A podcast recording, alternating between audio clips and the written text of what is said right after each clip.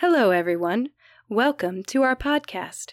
Here we will delicately and tactfully walk through each psychological issue. Psych! This podcast is meant for entertainment purposes only. This is not intended as individual, psychological, or medical advice. Please proceed at your own risk and always defer to your individual medical or mental health care team. Basically, don't make it weird, guys. Right. Hello, everyone, and welcome to Shit Your Shrink Thinks.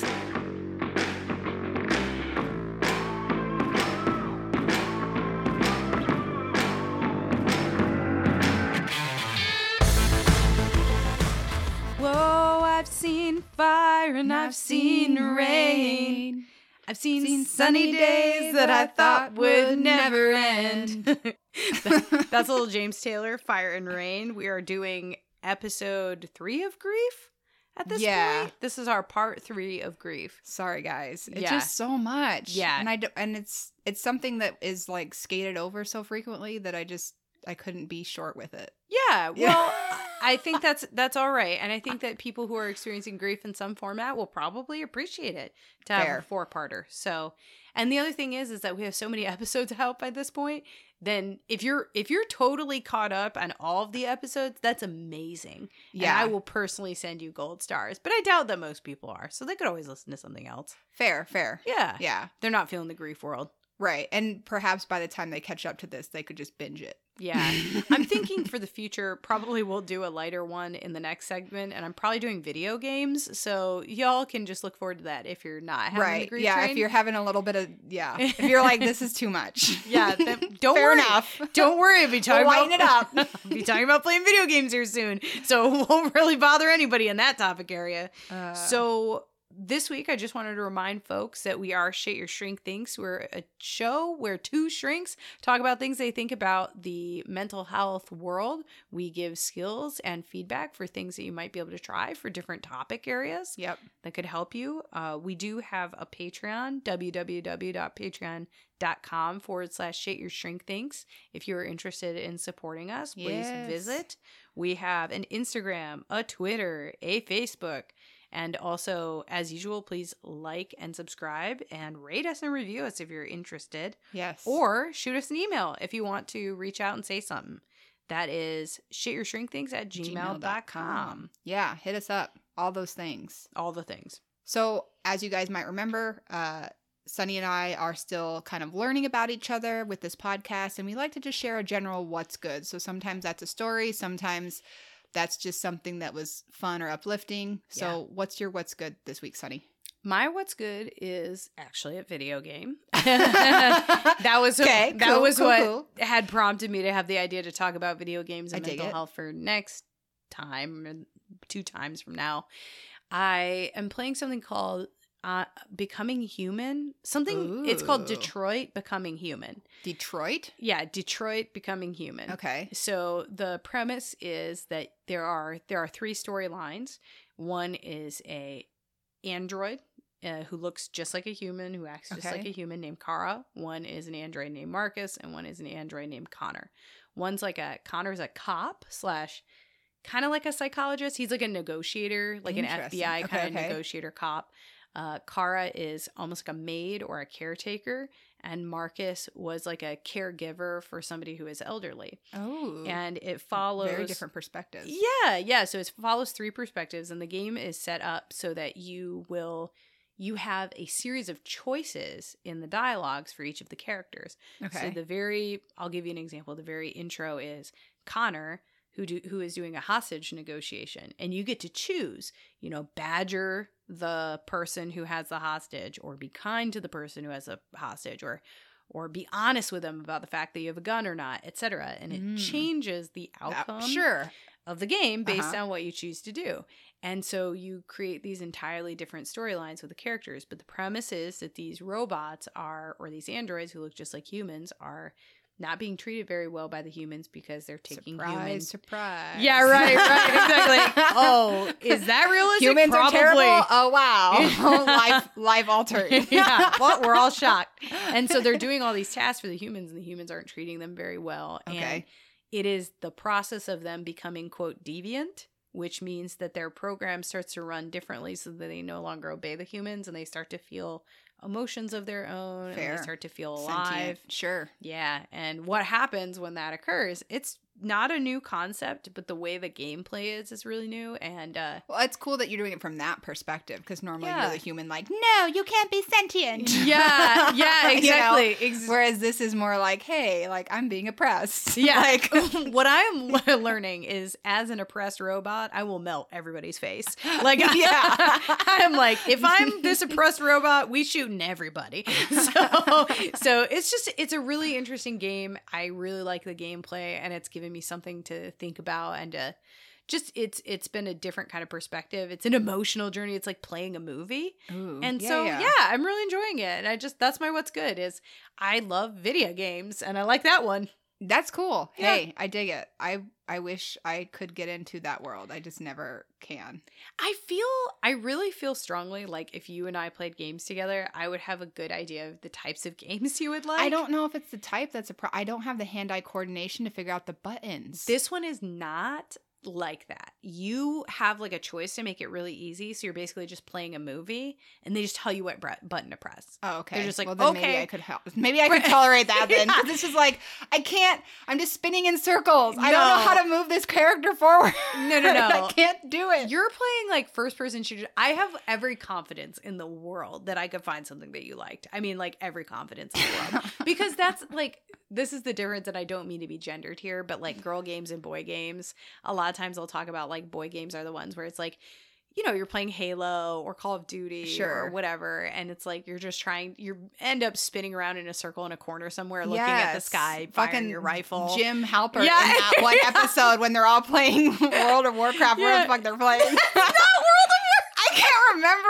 call of duty It's Call of Duty. Yeah, okay, yeah. whatever. so fucking funny oh man i love it I'm sorry. i love it no, I don't no. disres- I they're cool. I just and I do like the ones that are more like uh movie based. Like I can actually like just watch those and enjoy them. Yes. You know. Yeah, it's yeah, it's like you want one that's heavy story and low I would say like it's not gameplay heavy. Yeah. You want just like a lot of information, story, Sure, yeah. visual imagery, good music. Yes. Yeah, I get it. I know Yeah. exactly. I'm like I have things already picked out mentally that. There's one that's a fairy tale that you it's like a playable fairy tale.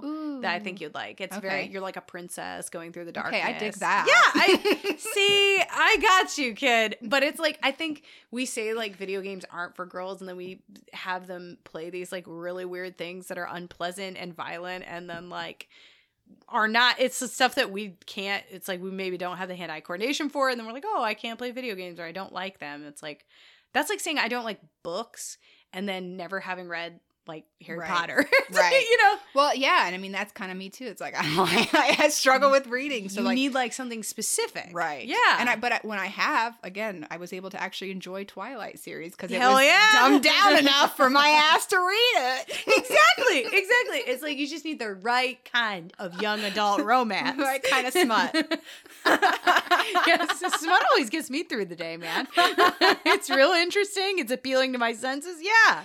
Anyway, so Uh, that's that's my what's good. What's your what's I good this it. week? So mine is related to the topic again, and right along on this journey with me. Okay, I'm riding. I am so on my never-ending story dragon. yes, uh, I think so. Death is kind of a hard thing to explain to children, mm-hmm. and I, I came across a TikTok. Okay, here sorry, we go. Charlie. Here's how But we it But it was always. really, it was real. I really liked the way that this lady explained the way that she did it. To explain it to her kid, mm-hmm. because he was kind of you know asking those kind of questions so i i just i really thought it was a cool explanation and it is a spiritual explanation so if you're not on that bandwagon like this might not work for you but if you are this could be a really cool way to kind of explain it to your kiddos so i just roll with me so you know how you were in mommy's belly before you were born that was the world that you were in you were hanging out in there, you were doing stuff in there, you were comfortable, and that was the world you knew. Then one day, you got pushed over into this world. And it might have been scary, and you had no idea that you were going to meet mommy and daddy and all your family and friends. and you didn't know all the awesome things you were going to do and all the beautiful things you were going to see in this world. And while you were in mommy's belly, you didn't know any of that. And the idea of leaving that world might have been scary, but once you got here, you saw how awesome and beautiful it was. Well, when we die, we go into the next world. And we don't know all the cool people and family we're going to meet, all the cool things we're going to get to do, all the beautiful things we'll get to see. And we just don't know yet what is waiting for us in that other world. Yeah. And if you think that this world is that much better than mommy's belly, imagine what the next world will be like. Very interesting. Very interesting. Right? I thought that was a really cool like way to conceptualize it. Yeah, that's a good that's a good perspective. It's just to like leave it kind of more open ended. It's not very dogmatic. It lets you kind of write your own adventure a little sure. bit more. Yeah. I like that. That could be really helpful. yeah. Yeah. I just thought it was a really cool way to to say it because it I don't know. Well, also there's the thing of like you don't remember mommy's belly.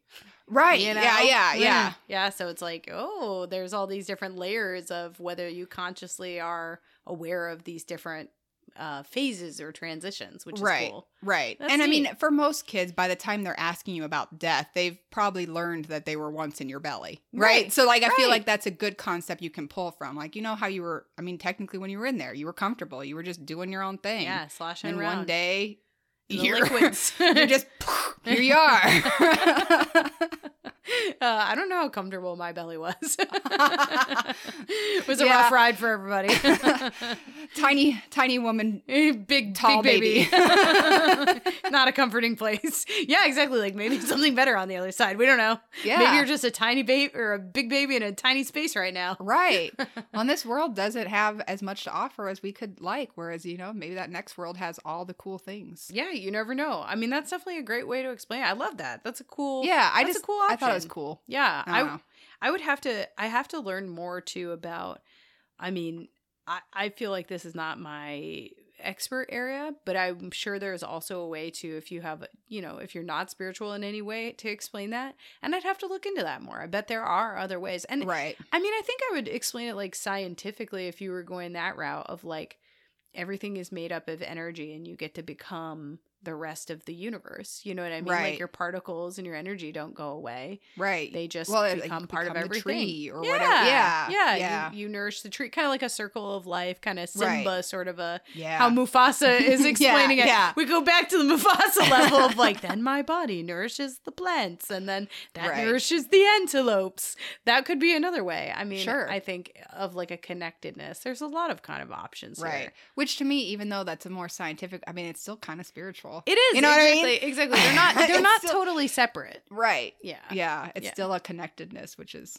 Yeah. I don't know, comforting. Yeah, spirituality and religion are very different. A connectedness Yes. can be anything. It can be Right. scientific, it could be more religious if you want it to be, but right. spirituality is not always just a, you know, dogmatic religious practice. So that's cool. I love that. I love that it's on topic. Mine's just video games. no, hey, they're rarely on topic, to be fair. For some reason, I just came across some on topic things. yeah. How did you do with your homework? I did okay. I am still trying to figure out ways to Integrate. yeah integrate my old identity of just kind of being a wild child with the new identity of parenthood Mm-hmm. and that is it's going okay surprisingly i think i i take it in little bites now instead of it probably maybe forces me to have a like small meals a day instead of binging one big meal Fair. which is probably healthy and i am getting it out in little ways like hiking or listening to adventurous music or doing like little creative things around the house or maybe even planning trips like those things are helping and so i am getting a lot more of the creative energy and a lot more of the freedom energy it's just like i said in smaller doses so i have to make more like time for the little bits of it Right. But small it- conscientious efforts. yeah, but it's not deleted and it's not even necessarily less. It's just broken up. It's just different. Yeah.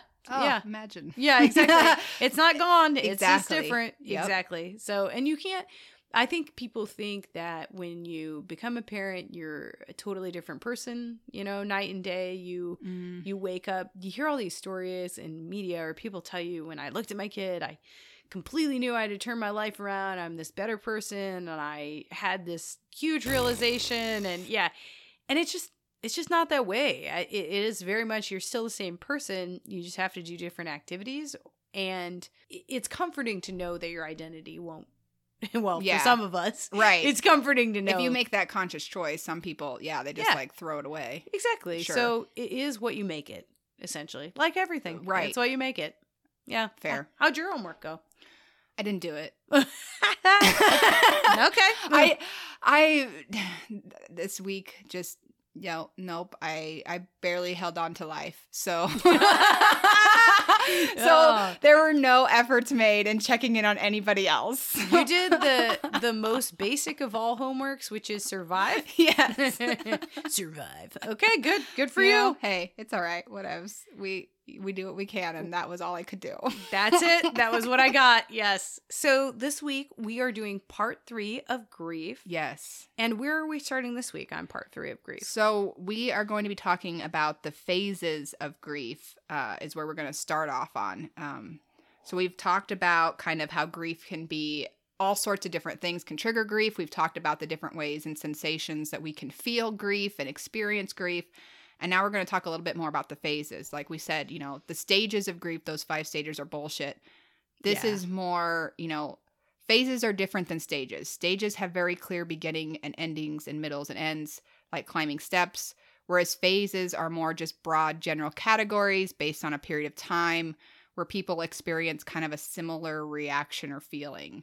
Right. You know, on again, it's a, it's a journey. There's Yeah. hills and valleys and And you can backtracks. bop back and forth between phases. Right. You can go into one phase and then into the other. There's no like linear progression. Right. Yeah.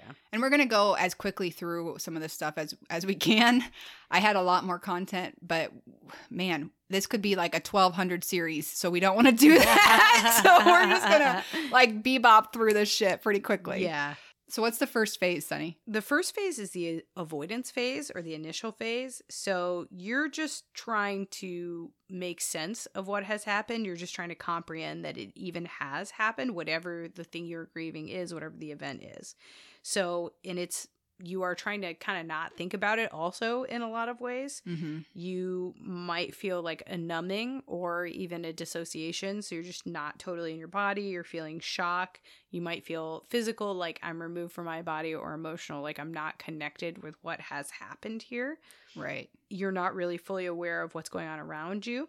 In it seems like things are moving slower than you have expected them to move. Time kind of slows down Right. Some people will have an immediate response of crying or sadness, although I don't see that all the time. That's not my initial response Right. usually. Others focus on just details of what needs to be done. Uh, or some people go back to old patterns, so they do what is normal and gives them a com- comfort and feeling of control, so they keep doing the same habits. And sometimes people can't sit still and they become over involved in other activities that allow them to avoid the Facing grief the itself. Yeah. Yeah. And so it can like kind of take the edge off of very intense feelings. Even if you had some time to prepare for your loss, you're probably still experiencing some disbelief. Like, I knew it would happen, but not now, not this way, not in this fashion. Right. You're having some level of disbelief, denial, anger. You kind of are like, just, you know, no way could this have happened. Or you begin to question, like, what should you have done, or if onlys. Um, you know, you're you're really kind of protesting what happened. Like, you're like, no, Mhm. this didn't happen. And so you're doing everything you can to kind of avoid that and numb from that. Mm-hmm. Um, you know, and again, you might fall into phases where you are letting yourself be sad uh, and experience it, but then you kind of question. Maybe you go to have some feelings of guilt.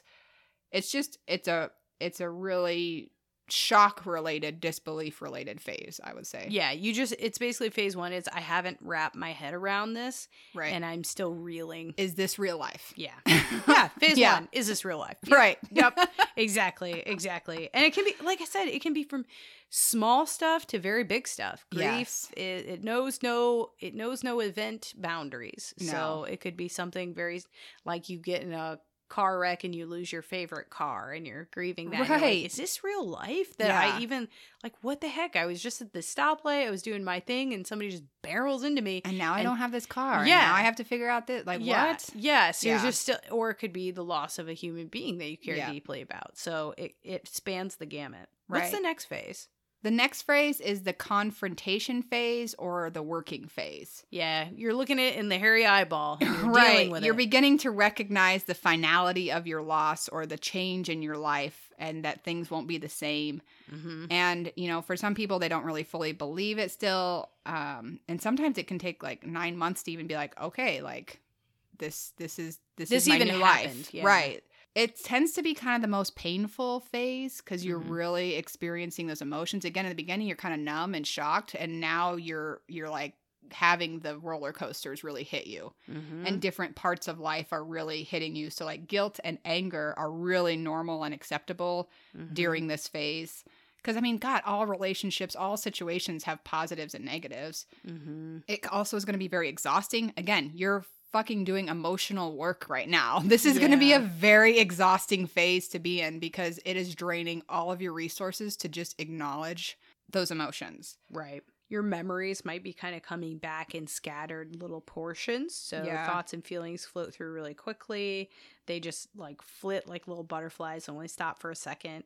You might do some mindless activities that allow you to feel your heartache and deep sadness with a sense of being able to handle the pain.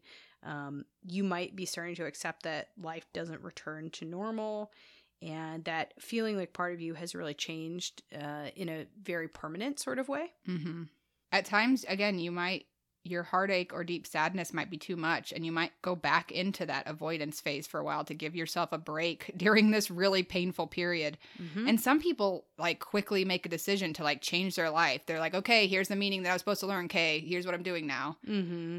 Really, again, part of this phase is kind of trying to accept the loss and the permanency of what changed, what what you experienced. And you know, it, bear in mind that it takes a lot of time to move through this confrontation phase. Right. You're preoccupied by painful feelings. It's difficult to concentrate, so you're just not at your best. Right. And so, even if you were at your best, it would take time to move through this, but you're not. You're kind of more compromised, so it's going to take longer to process than it would other things. And many of the normal responses of this grief are similar to, to depression, and it's important to be aware that when you're grieving, that that's normal, but at what point it's becoming distorted or not healthy. And a lot of that is just when we're kind of getting stuck yeah, you're getting you're getting stuck for long, long, long, long, long periods of time. Right. and then it's starting to implode your life above and beyond what we would expect. So in ways Right. that are more permanent. Right. So you might be doing like extreme avoidant behaviors. Again, you don't want to be in this working phase because it's just too painful. So you're maybe not interacting with people. You're keeping yourself so busy that you have zero time to feel. You know, that's going to complicate your ability to get through this phase. Maybe you're not doing the self-care, you're not doing the basic necessities to to just survive and take care of yourself. Yeah, like you haven't showered for weeks. Right. Um, you haven't gone to work ever. Your like finances are a mess. You haven't paid a bill. Now, while that's actually normal for a lot of people in the front end, Right. there's which sucks, but like there's a timeline where that becomes even more problematic Right. for folks, which is different for everybody depending on their yeah timeline is different for everyone we, we're not trying to say again this these phases are not linear steps it's all kind of related but when it becomes a functional problem we need to take a little bit of a notice Yeah, or at least get help. Or Yeah, at least, at least reach out. find somebody who can help you when Process. you can't do it. Yeah. yeah Or And- even pay your bills or whatever. Just do functional things. Like, hey, um, you know, you call your sister and you're like, I, like, I literally cannot, I'm not even showering. I need you to like deal with my electric bills or I need you to Right. like call this person or whatever. So getting help in that way. It's Yeah. also, we also know if there's a problem where, you know, it might be above and beyond grief if you're in prolonged denial. Like, it would be like if you lost your job and then it's those stories of the 50s husband still putting on his like suit and, and tie going out every day and leaving the house Yeah. every day and then not doing anything like i'm oh i'm still working i'm still going to work Yeah. every day like i still have this job or even like showing up at the job over Right. and over again like i didn't lose my job everything here is fine and not telling anybody or engaging that would be something that we would have a little bit of alarm bells about if it's Right. for a really long period of time. or having some like self-destructive thoughts that are you know it's not unusual to have a little bit of those when you're grieving but they're normally normally they don't stick around so if they're really persistent or obsessive or you end up kind of hurting yourself you know physically mentally emotionally with that then again that might be a, a sign that you should reach out or maybe you have some displaced anger which again is is common with Yeah. grief Really common. but we we don't want to use it as a way to deny our loss we don't want to use it as a means to hurt other people uh, or even hurt ourselves professionally yeah, yeah. Another way to know if you have some grief that's maybe above and beyond normal limits or above and beyond like healthy limits is when you have prolonged depression and anxiety, when it's kind of, you know, it's been a couple years, baby, and it's morphed into something else. Like it feels like there's grief there, but then there's a second sort of depression or anxiety right that's something built on top of that into Yeah. something more yeah that that might be a sign of needing to get some assistance. And obviously self-medication is another big one right? Huge one. if you're drinking yourself to sleep every night if you're getting so high that you know you can't you're numbing out. Yeah like you're not Mhm. taking care of your kids or whatever the case might be that's okay that's a sign. Yeah. Right. Seek seek some assistance in those. Those are all warning signs that maybe you're you're not going through like the you're not processing it in this confrontation phase Yeah. you're trying to stay stuck in the denial phase when the reality is it's it's time to go into to go into confrontation. confrontation Yeah, phase yeah and engage with this and and resolve acknowledge it the grief yeah, yeah in as healthy of a way as you possibly can. right These things that we've reviewed are maybe the ways that you're taking out roads and not going through it the way that would be helpful. Yeah. And then the next phase is the accommodation phase or the reorganization phase. So this is when you're experiencing like a gradual decline of those acute grief kind of symptoms, those acute grief emotions, and you're maybe kind of socially re-entering the everyday world that you, you know, lived in. One day you realize you just kind of haven't thought about the loss for a couple minutes and those moments begin to increase instead of it being all consuming, you're starting to kind of move forward with things. You know, the overwhelming pain and and feelings kind of lessen just a little bit. You might find yourself laughing. And I- again, even in that you might panic, right? Yeah. Oh no, I'm forgetting. I have a uh this is maybe not a totally related story, but there's a scene in a movie that it I don't know, it like is echoing what you're saying. Sure, yeah. sure. Did you ever see the Sex in the City movie? I didn't. I was never into the Okay, those- well, for I'm gonna give some spoilers. So if you didn't see the original Sex in the City movie, okay, there are tho- those four women who are the main characters: Carrie, Miranda, Samantha, and Charlotte. Okay. And uh, Carrie is she in all of the seasons before she has known this man Big, and Big, Mister Big, is like the love interest who's always in and out of her life. They're Okay. never it's never quite the right time or place or whatever. And finally, finally, finally, they get it right and they end up together at the very, very end of the show. Okay. And so they make a movie, and the movie is about them getting married and like what happens on that journey. oh, okay. And he's been notoriously um, hard to pin down. He has a Mm. hard time with commitment. A little little unfaithful. Yeah, Okay. he. I don't know if he's unfaithful. I don't remember if he's actually unfaithful, but he's just like he has a hard time like committing and saying like I'm going to get married and this is what it is. Okay. And so in the movie, she's getting ready, she's getting all of our wedding stuff set up, et cetera, et cetera. And at the very last moment, he gets cold feet No. and he doesn't get out of the car at the altar. But it's like you kind of see he's sympathetic. He's like trying to call her, like, just walk me through this. I'm gonna get out. Like, let's just do this together. And she's kind of like distracted. She's gotten like into this material fashion world and like hasn't really engaged with him. And so it's kind of like this mixed bag where Okay. he's definitely the piece of crap here, but like you can kind of see dis- sure yeah, it- refocus on bad things that aren't. Yeah. Yeah. Okay. yeah, so he doesn't get out of the car and she sees him like later after they're leaving when she stood up at the altar. She was, Oh, she's jilted and she sees him and she's smacking him with this thing of flowers and she's like, I knew you would do this. I knew you wouldn't come. And she's very distraught.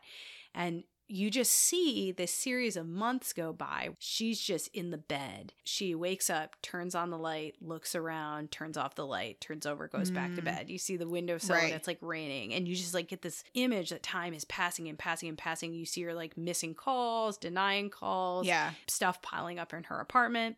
And eventually she goes on this trip, which was going to be her honeymoon with Big, but she goes with her friends. Good. Good for her. Yeah. Okay. And she can't seem to quite enjoy it and she can't seem to quite get there. Um, but, and one of her friends one day, after she's turning off the lights over and over again, she walks out and she eats a little something. They're like, good, good, you're eating something. Yeah. You're eating a little something. Yay. You know, and she's like, obviously, like, don't fucking patronize me. like, walks in back into bed. Right. But one day she asked one of her friends, when am I going to smile again? When am I going to laugh? Which is the part that reminded Right. me of. And I actually remember saying something similar when I was in a similar situation. And um, her friend says, when something is really, really funny. And that's like, it reminds me of like, yeah, you will eventually smile and laugh. And that's when you're kind of in this accommodation phase. Right. It will happen. It's just a huge amount of time is probably going to pass before Yeah. that happens. And it will have to be something really, really funny. Eventually, it ends up being one of her friends shits her pants. And Oh, that's- God. and that's when she smiles and laughs again. But I mean, that's exactly the the accommodation phase is when you can get that brief moment when you can eat a pudding cup and when you can yeah. Right. see your friends and when you can go on this vacation even though you're not having fun the whole time if you can get these brief You're moments reintegrating as Yeah. best you can. hmm That's a that's a kind of. I actually always thought that was like a pretty good representation of grief. It- yeah, enough. it really is. Yeah. That's cool. Anyway, it kind of like shows the phases. So if y'all want to check out Sex of the City, yeah, watch. I have like very diverse interests. Um, uh, Android video game, Sex in the City. I don't Dig know. it. I don't know what's happening That's over here. good. Hey, that's remember that's that diversity. That's having your eggs in all these different baskets. I hide my eggs in many, many baskets. No one will ever catch me or my eggs. Whatever. I haven't slept in like a long time. Please Oh, keep gosh. going. So even when you are in this accommodation phase, this reorganization phase, you are starting to engage in life again. You're starting to do things and kind of feel those moments of happiness again. But you are still going to experience, you know, a little bit of grief on those holidays or anniversaries or those special events that remind you of things or even maybe if you're just too tired or cranky, you know, yeah. you're going to have moments where you still kind of really that grief is going to hit you hard. But the the ultimate thing is that you are starting to move on a little bit with life. You're starting to create new traditions new rituals. You might actually have something that you do on an anniversary to kind of commemorate that person or commemorate that loss if you know if that's what helps you move forward Right. Ceremonies, new traditions, rituals, or symbolic activities can become part of acknowledging your loss.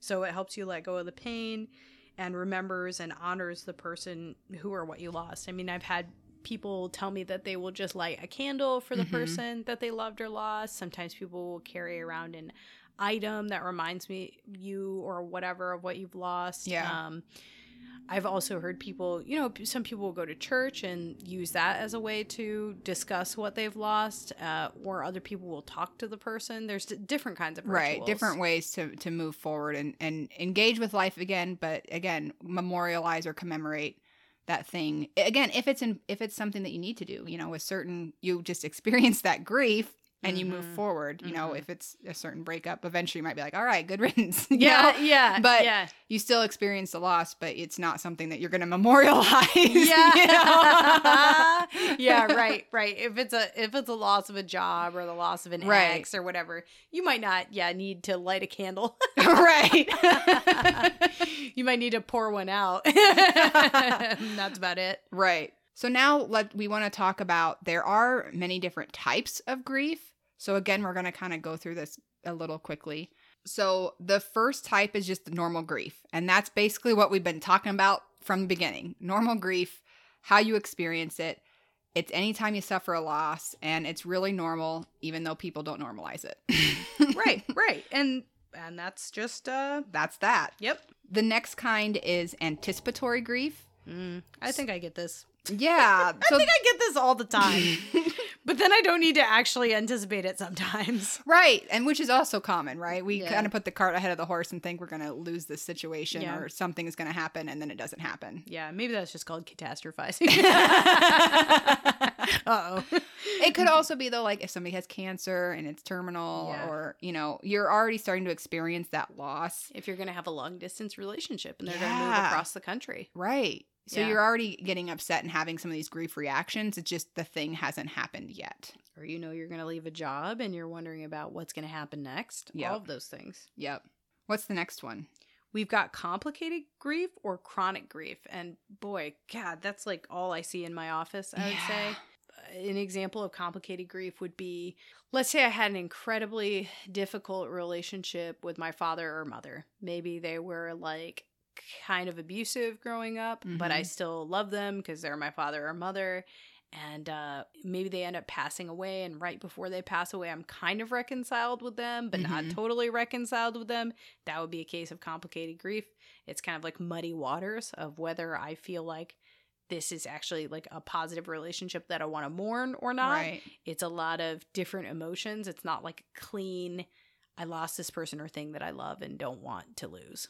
Right. And it's it's really sometimes it can also just be getting kind of stuck in that Mm-hmm. where you- Chronic, yeah. yeah, where you're just kind of you haven't you can't move forward. You're just always stuck in that the the the working phase or the denial phase. Mm-hmm.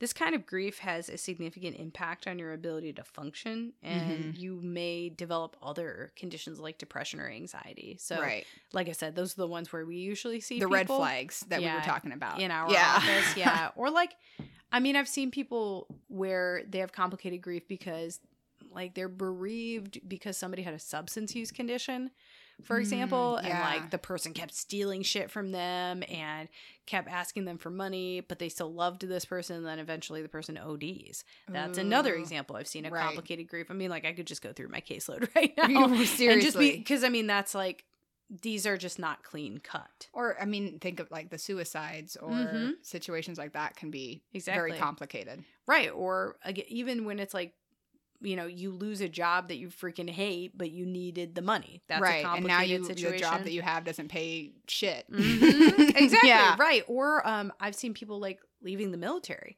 and that's a complicated grief response because maybe they didn't have a positive experience with it. They the hated military. it, but it gave them the structure, and now they're not Mhm. sure how to function. yeah, Yeah. lots of different options here. Right. The next one is delayed grief. Mm-hmm. So essentially, that means that your emotional reaction didn't really happen when generally it should have. So Mm. it could be like years down the road, you're now starting to experience that loss. Mm-hmm. And it, it could be due to dissociation. Uh, it could just be some, you know, it could just be that your mind was just really trying to cope and block everything out for really a long time. Avoidance. so you didn't yeah. process it. Mhm. And now it's finally hitting you, and people are like, why the hell are you acting this way? Mhm. Because they expected you to have that experience then, and, you're having it now. Yeah, and now it's hitting you. For whatever reason, it's more salient now. Maybe Right. like you're getting married or something. Sure. the loss of your, I don't know, Father sibling or something. yeah, exactly. Yeah. Like it's coming up now because it's relevant now, Right. etc. Yeah. Another one is cumulative grief. It's like when things just pile on. You've Right. had one thing, one loss, and then you have another one shortly thereafter, and then it's like creating this new larger grief. It's not one plus one equals two, it's one plus one equals ten Yeah. because you can't recover from the first one. Right. it- the second one happens too quickly. Yeah, you haven't processed the first one yet, and Yeah. you just had another one, and then another one. Or Yeah, exactly. I've seen that in my office a fair amount too, Yep. where it's like, oh my goodness, like these losses just keep coming, man. Like, yeah, no wonder you're struggling. yes, yes, absolutely. I would say that's the other most common thing I see. Yeah. show up in my office is like when people are just getting dealt a completely raw deal, Right. and they're like, "What is even happening?" Right. Right. now?" What is happening in my life? How am I supposed to? I can't even function. I can't do this. Like, I can't keep experiencing these losses. Yes. Yeah. Another type of grief is called secondary loss grief, which occurs after a loss affects several areas of your life, and the end result can be that you actually experience a number of losses, all stemming from the original loss. So you got divorced, you lose some friends, and perhaps maybe they keep your pet too, and then you lose some financial freedom. So these are all these losses that branch out from the From the initial- original loss. Yeah. Right. And so you have all those different things to process, but it all stems from one. Yeah, exactly. The next kind is disenfranchised or ambiguous grief. And so this is whenever you feel like your loss isn't really being validated by others. Oh, I've never heard of this one. This is cool. Yeah, like this this can happen, you know, with culture or society that maybe just doesn't recognize it. Like so for example, Losing your freedom and independence as a mother, no big deal. seriously though, a hundred percent, yeah. Or there could be like a strong stig- stigma attached to the death that results, you know, again, like overdoses or suicides. Sometimes people, Mhm. you know, discount that, or perhaps the death, religious traditions. right? Or perhaps the death was somebody that they think you shouldn't grieve for. Like maybe it was a former spouse, like you got divorced, but then they died, and they're like, well, why are you experiencing this grief? Oh, interesting. Yeah, that would be definitely something. Or even like sometimes if it's loss of a pet and you're like Definitely. not do it's like, oh, that's too much of a reaction for Right. what you've had. Or it could be even related to, again, like a traumatic brain injury, maybe substance abuse or some mental health condition that alters your relationship significantly. And they're like, you shouldn't be having this experience because of that. And it's like, Yeah. It's an unpopular like you're having an unpopular response to Right. something or somebody who is or something that is unpopular has been lost. And so th- there's not really a community that supports this grief response. right. So, yeah. So, anytime your grief response isn't recognized, it can kind of fall into that category. Very cool. I like that one. I've never heard of that one, but that makes sense. And that one actually feels like it would be more complicated, I think, in a lot of ways. And Yeah. I'm assuming that ends up in my office. I mean, the military thing Oh, yeah. is one of them, or like getting out of school or something like that. I Right. even sometimes think that there's like some things that occur in academia that I think can cause grief uh, or feelings of loss of self. And that's like a position you quote unquote put yourself in. And so if you have grief about what you experienced there, that They're like, well, that was a choice you made. Yeah. Mhm, that can be disenfranchised. Well, even like sure. miscarriages, I'm thinking about too. That's often, you know, every, everybody has them. Or like, you know, Yeah, it's been talked about where it is common, but nobody fucking talks about it. Yet you're not supposed to have a Mhm. reaction. You know, like, um, Mhm. yeah, yeah. If Yeah. you if you don't react, you're not reacting enough. If you react, to, then if you react, you're reacting too much. Yeah, right, exactly. that's that's a interesting one. I like that example. The next would be traumatic grief. So, traumatic grief is a common result of trying to process grief when there's an additional Mm. trauma that comes from like this horrifying, unexpected, or violent death or just Mhm. violent experience. So, you're trying to process this traumatic experience while also processing this loss, Yeah. which is also, I think, very common in our offices. Yep, that's that's another big one we see. Like a a common example would be like you found a loved one having a heart attack, you attempted to revive them having a heart attack, they passed away, and then you have the memory of the event of them having a heart attack in your mind and also the grief of losing them. So the Right. trauma, the criterion A of you witness this and also the grief itself. Right. Yeah. And I've, I mean, for some people, I've, I had one who she had somebody she was basically kind of caring for a little bit. A friend came to stay with her, Mm. and, you know, they were a little bit of an alcoholic and they were kind of grumpy or, or drinking a lot or whatever. And she had his own little place for that person to stay and went to check on them. And they, you know, were kind of grumpy, whatever. Turns out that they then had passed, comes Mm. back and finds their body half dis- like dissolved. And then she ends up having to clean that up. God dang, man. That's Mm. absolutely brutal. Yeah, dealing with the after effects, so not just the passing itself. Right. Sure, is that's a good example. Yeah. That's a trauma. and there, and I mean, there was guilt and grief and all sorts of, you know, Man. complicated shit. And I mean, Unreal. the smells and the, you know, Yeah. having to like literally throw out your beds and your carpeting and Yeah. yeah, That'll do it. yeah, That will absolutely do it. That, that counts as a trauma. right.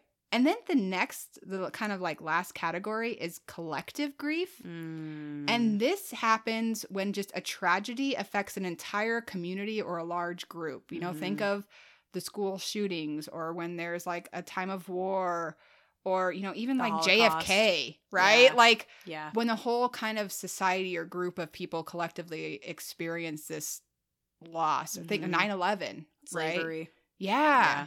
Yep. All of these like big time traumas that have been handed down over generations. Right. You have a spiritual community based grief, Right. which is a real thing. It is. And it can have, you know, long lasting impacts. I mean, think of the different things that even reflecting 9/11, look at all that happened after that. Like with the Mhm. the airport security and with the, you know, like Mhm. collectively as a society things kind of shift a little bit because Yeah. of the the grief and the trauma. It's like secondary reactions. Right. to yeah what happened there yeah that's very interesting yeah i think we could do a whole episode on uh, the collective unconscious which i know that, that makes would- me sound like a total hippie but i think there's something to that There is. There's I totally something to that. i really think there's something to that. We'll have that to get into that eventually. yeah i'll i'll die on that cross Eventually, we're gonna get some woo woos in here. yeah, I've already I've already been bleeding. I think it's me that's been bleeding out the woo woo first, which is really surprising because you are one million percent more woo woo than I am. I think I'm like I'm like wearing the tinfoil hat. And Yeah, yeah, you're, you're- the one like saying, yes, this is woo. yeah, like I'll I'll be more like, oh yeah, here's my woo woo experience, or here's this woo woo experience. Michaela has not let out her full woo woo nature, but whoa, y'all, like if you think if you think that I'll take you for a wild ride, you're going down the rabbit hole with this one. It's an adventure. yeah, it's an adventure. It's an adventure. yeah, but we'll have to do an episode on the collective unconscious at some point. Yeah, I think that'd be cool. Something to that. For sure. So I think today that's probably where we will stop Yeah. uh, with this grief. But what we will have next time for you are the tasks of mourning, Right. which are actually the behaviors of grieving, which I think can be helpful to a lot yeah, of folks. kind of how to move through that process, and then Mhm. you know we're we're gonna break it break it down on Break it how to cope through this and move through this Yeah. in a healthy way. Yes. Again, you're gonna it's not gonna be fun. It's not gonna be pleasant. However, there is a way to healthily get through this and and feel okay Yeah. on the other side. Yeah.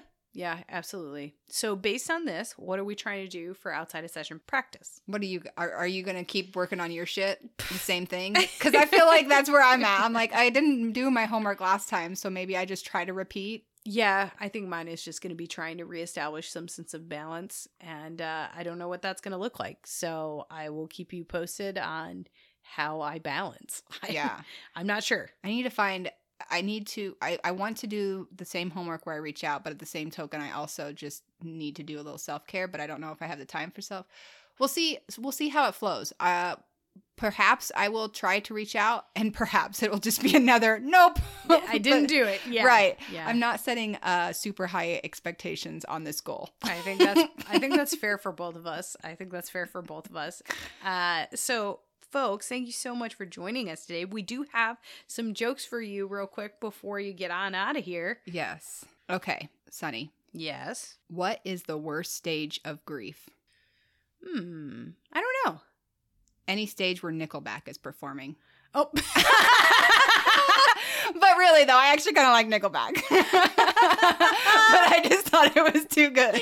oh, my father absolutely has a Nickelback CD in his truck. I'm like not even kidding you. Uh, I love it. Hey, I, I, they have some bangers. I actually really like a fair amount of their songs. That's amazing. I love that. Do you also like Creed? I do. I have. I like some of their with arms wide open. When you are with me, I'm free. Oh no. Hell yeah. hey, I'll take it. Oh my gosh, he looks like Jesus. Remember? I mean, he looks like Jesus a lot. Can have their own look. Yeah. Also, the thing. Nickelback kind of looks like Jesus. That guy. was- also. yeah, they're both kind of the long haired '90s look going on there. Was the that the grunge? 90s? Yeah, it was just alternative rock Jesus. Is Yeah. you like that? You like that vibe, and that's it's a okay. cool vibe. Hey, you know what? I I dig a lot of musical vibes, and they happen to be one of them. And alternative rock Jesus is just one of those vibes. alternative rock adds Jesus. No big deal. All right, guys. Well, thank you so much for tuning in to us today. We so appreciate your time, and we'll hit you with the final episode in Yes. Next Wrap week. it up. Yeah. See you next time. Thanks so much. Bye. Bye.